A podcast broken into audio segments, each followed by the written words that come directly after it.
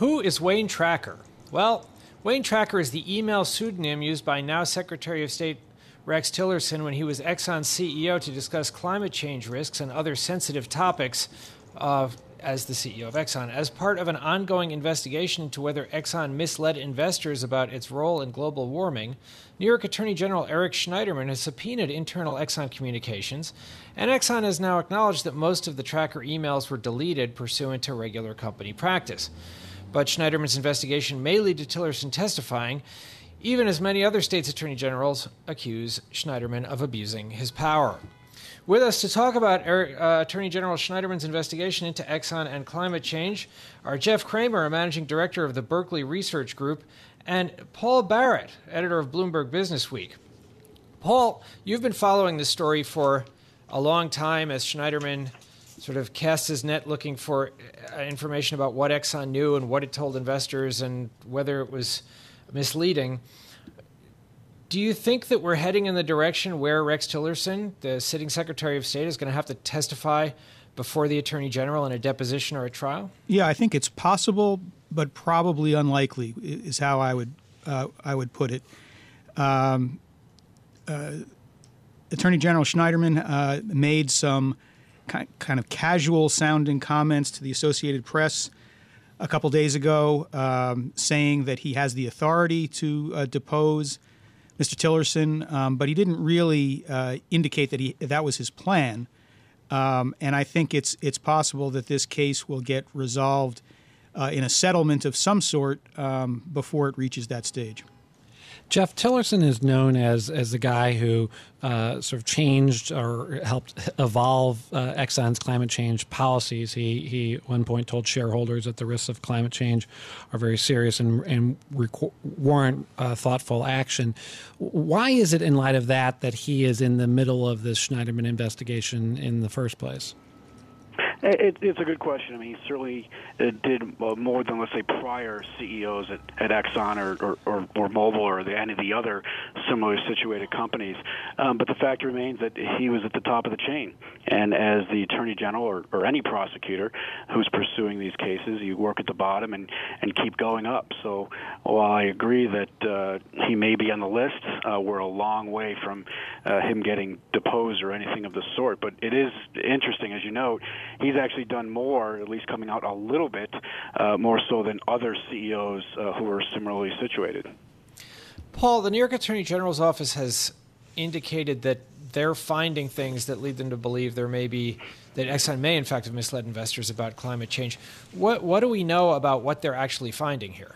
Well, they've presented some uh, sketchy evidence so far. I mean, I don't think it's not filled out uh, or robust, but they claim they have evidence that uh, the company uses two sets of numbers uh, to estimate the uh, the cost that should be associated with potential regulation uh, of uh, of carbon releases. one set for public consumption, and then another set that are used internally. If it turns out that that's true, um, that would go towards supporting the theory that the company has downplayed the potential costs to its doing business of future climate regulations, which seems to be now the core of what Schneiderman uh, is pursuing.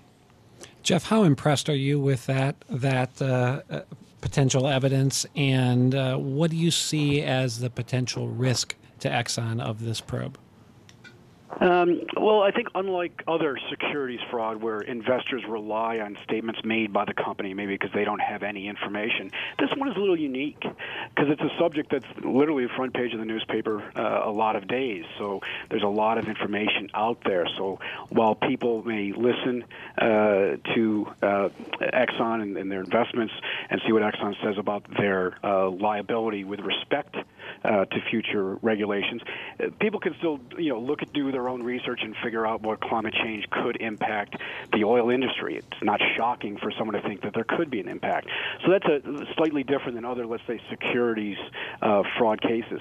Their potential liability here could be huge. I mean, if you play this out, and we're several steps obviously away from this, uh, but the money is staggering just because the company is so large and its implications could be large. Um, but I don't think we're going to get to the point where later, we're going to find out what the ultimate damages could be. Uh, not that anyone necessarily is going to blink in the next couple of years because you've got an election coming up for this attorney general. Uh, but sooner or later, I think uh, they're just going to write a check and it goes away. Well, Paul, let's talk about what kind of settlement one could imagine in this kind of case. Where you know, if Schneiderman is in fact trying to get a settlement here, and Exxon is likely to do so, what kind, what would the parameters of such a settlement yeah. look like? Uh, I'm not even sure that uh, Exxon will uh, end up having to write a check to uh, to settle this case. Um, I kind of suspect that uh, it'll get settled uh, with an agreement um, whereby the company will will acknowledge um, certain costs that are going to be imposed by climate regulation and agree to make certain kinds of disclosures and and that sort of thing. Uh, there was a, a, case that preceded this one out of the New York Attorney General's office involving the coal company Peabody, and uh, that case was resolved um, with with greater disclosure. Um, and uh, the Attorney General's office declared victory and moved along. So I think it, in the end, it, it's possible uh, that that's what something comparable to that will happen with the Exxon case. Jeff, there's also an investigation of Schneiderman himself with regard to this this uh, probe of, of, Exxon, and that's coming from uh, Congress and Congressman Lamar Smith of Texas. Um, looking into the arrangements between the Attorney General's office and environmental groups and, and some other things, uh, how, how, much of a distraction or, or, much of an issue do you see that as being for Eric Schneiderman and, and his investigation?